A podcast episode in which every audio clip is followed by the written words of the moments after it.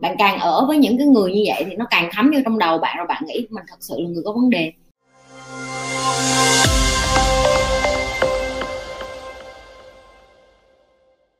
Về cái chuyện tỉnh thức rồi sau đó bị trở lại với cuộc sống bình thường, thì bạn mới nói với mình là bạn đã từng tỉnh thức rồi, và sau đó bạn kết hôn rồi, bạn có lại cuộc sống sinh con, rồi bạn vô những cái chuyện khác, rồi bạn không có còn cái cảm giác tỉnh thức nữa. Bây giờ bạn đang sống như là cái người bình thường vậy, thì bạn mới hỏi mình là, và hồi đó bạn còn không biết cái đó gọi là tỉnh thức nữa, và bây giờ khi bạn coi cái kênh của mình thì bạn mới biết cái đó gọi là tỉnh thức. Thì bạn hỏi với mình là có thể nào mà bạn tỉnh thức trở lại được không, hay là đại loại như là bạn muốn tìm hiểu là tại sao bạn lại không có còn cái cảm giác tỉnh thức nữa, đúng không? Cái đầu tiên mình muốn chia sẻ với bạn là bạn không phải là người duy nhất. Có rất là nhiều người gặp cái trạng thái này. Một là họ không có biết cái đó gọi là cái gì, họ không biết cái trạng thái đó gọi là cái gì, họ chỉ vui vẻ vài ngày rồi họ nghĩ là ờ mình vui vậy thôi, nhưng mà cái vui đó nó khác, cái hạnh phúc đó nó khác. Xong rồi họ lại nghĩ là à chắc là mình mình bị bị điên hay sao, kiểu như vậy. Và những cái người như vậy mình gọi là người ta rất là may mắn, tại vì người ta có được cái tỉnh thức trong người rồi, và nhờ cái tỉnh thức trong người đó họ dễ dàng gọi cái cảm giác đó được trở lại. Thì cái tỉnh thức của bạn á, bây giờ bạn nhận ra được, bạn cảm giác được, bạn biết cái điều đó rồi, thì bạn có thể vẫn gọi nó lại. Mình nói ví dụ như cho bạn như là cái chuyện mình bạn ăn cho mặt người rồi xong bạn giảm béo cũng vậy. Không có ai giảm béo một đêm mà thành ốm hết, đúng không? Cũng tương tự như vậy. Bạn tỉnh thức thì chỉ là mới cái gọi là à mình bắt đầu tập thể dục thôi, tại vì cái người mình nó, nó mập quá rồi, nó yếu quá rồi, mình mình phải tập thể dục để mình khỏe lên, ví dụ như vậy. Thì tương tự như vậy cái chuyện tỉnh thức của bạn, khi bạn tỉnh thức xong á thì bạn không có nghĩa là bạn đã là người sống nhẹ nhàng thanh thản rồi, bạn chỉ biết là à mình cần phải sống nhẹ nhàng thanh thản thôi. Rồi từ cái lúc đó bạn mới bắt đầu tập luyện. Nó giống như cái chuyện ăn chay, nó giống như chuyện bớt ăn đồ mập lại, bớt ăn đường lại, bớt ăn những thứ ung thư bệnh hoạn lại. Thì tương tự như vậy, tỉnh thức cũng vậy, bạn phải tập luyện nó hàng ngày.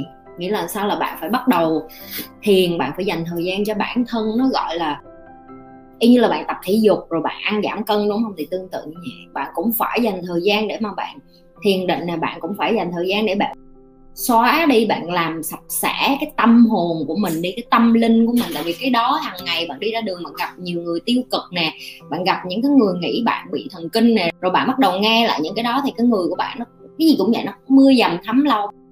Bạn càng ở với những cái người như vậy thì nó càng thấm vô trong đầu bạn, rồi bạn nghĩ mình thật sự là người có vấn đề. Thật ra bạn không có vấn đề, bạn chỉ đang tìm hiểu bản thân mình là ai, nhưng mà vì những cái đó các bạn stop bản thân mình, bạn dừng bản thân mình vì cái đó.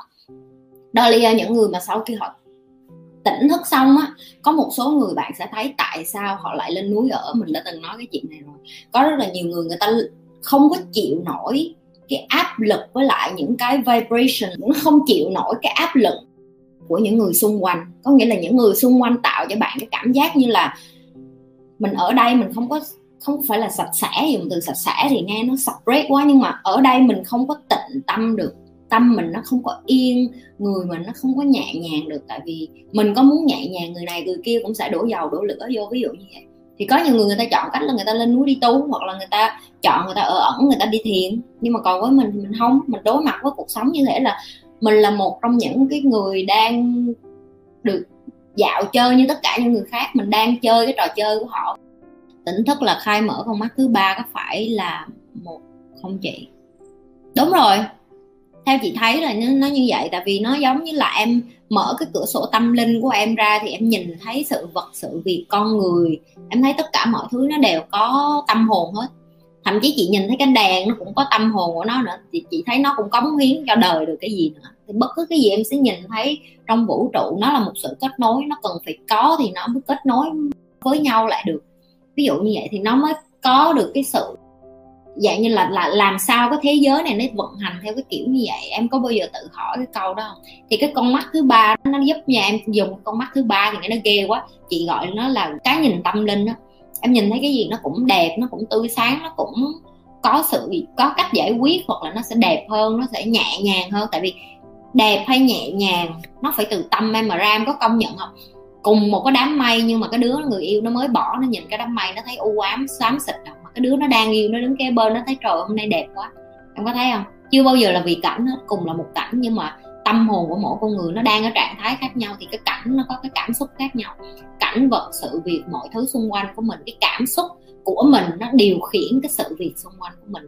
Và đó là lý do tại sao khi mà tỉnh thức xong thì người ta biết được mọi thứ xung quanh nó vận hành theo kiểu như vậy, nó là tự nhiên như vậy, nó không phải chi phối bởi cái cảm xúc của em nữa. Tỉnh thức có phải luôn luôn cảm thấy hạnh phúc không bạn? Bạn có trải nghiệm về Thượng Đế chưa? Đúng, lúc nào mình cũng thấy hạnh phúc hết. Tám mươi phần trăm một ngày của mình mình thấy rất là hạnh phúc. Hai mươi phần trăm còn lại mình cảm thấy tội nghiệp, tội nghiệp cho những người xung quanh của mình khi mà họ không có được trải nghiệm cái cảm giác của mình. Cái đó nó qua cái phần empathy, đó là cảm thông, đó. Có nghĩa là mình biết được họ đang khổ, mình biết được họ đang khó khăn, mình biết được họ đang yếu đuối, họ không có biết cách giải quyết, họ không có biết vượt qua những cái đó. Nhưng mà mình không giúp được, mình phải chấp nhận. Đó là cái quỹ đạo của cái xã hội để nó lớn lên. Tại vì hả, mình không có cái power, mình không có cái được cái quyền lấy đi của ai đó. Nếu bạn coi video của mình, bạn sẽ nhớ có một cái video mình nói là bạn không được phép dừng cái struggling, dừng cái khổ của ai đó. Bạn không được phép làm gì. Tại vì khi bạn làm như vậy, bạn dừng họ được cái trải nghiệm cá nhân của họ. Ví dụ như mình, giờ bạn tua hết lại cuộc đời của mình, mình sẽ không thay đổi bất cứ cái gì khổ mà mình trải qua hết, bởi vì những cái khổ đó là chuẩn bị cho mình những cái lớn hơn trong cuộc đời, không thế nào. Còn nếu như bạn hỏi mình về Thượng Đế, kèo nói thiệt các bạn nha, mình đọc hết rồi, mình đọc hết tất cả các đạo trên thế giới, mình biết hết rồi, và tất cả đạo nó đều nói là ná như nhau hết.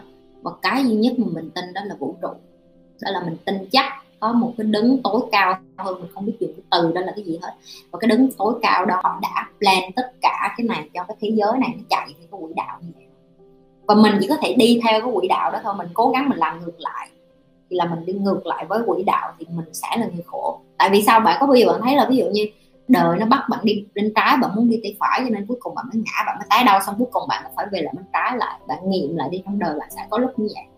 Thì trải nghiệm Thượng Đế thì đối với mình là không có bao giờ chống lại Thượng Đế hay là chống lại bất cứ cái gì trên trời hết. Mình vẫn tiếp tục tìm hiểu bản thân mình là ai, và mình phải tìm cái này cả đời. Thầy mình nói mình như nó chưa dừng lại chỉ tới như vậy đâu, có khi là cả đời mình.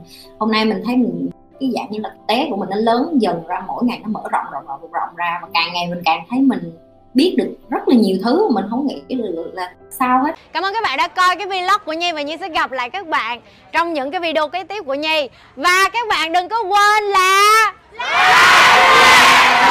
like.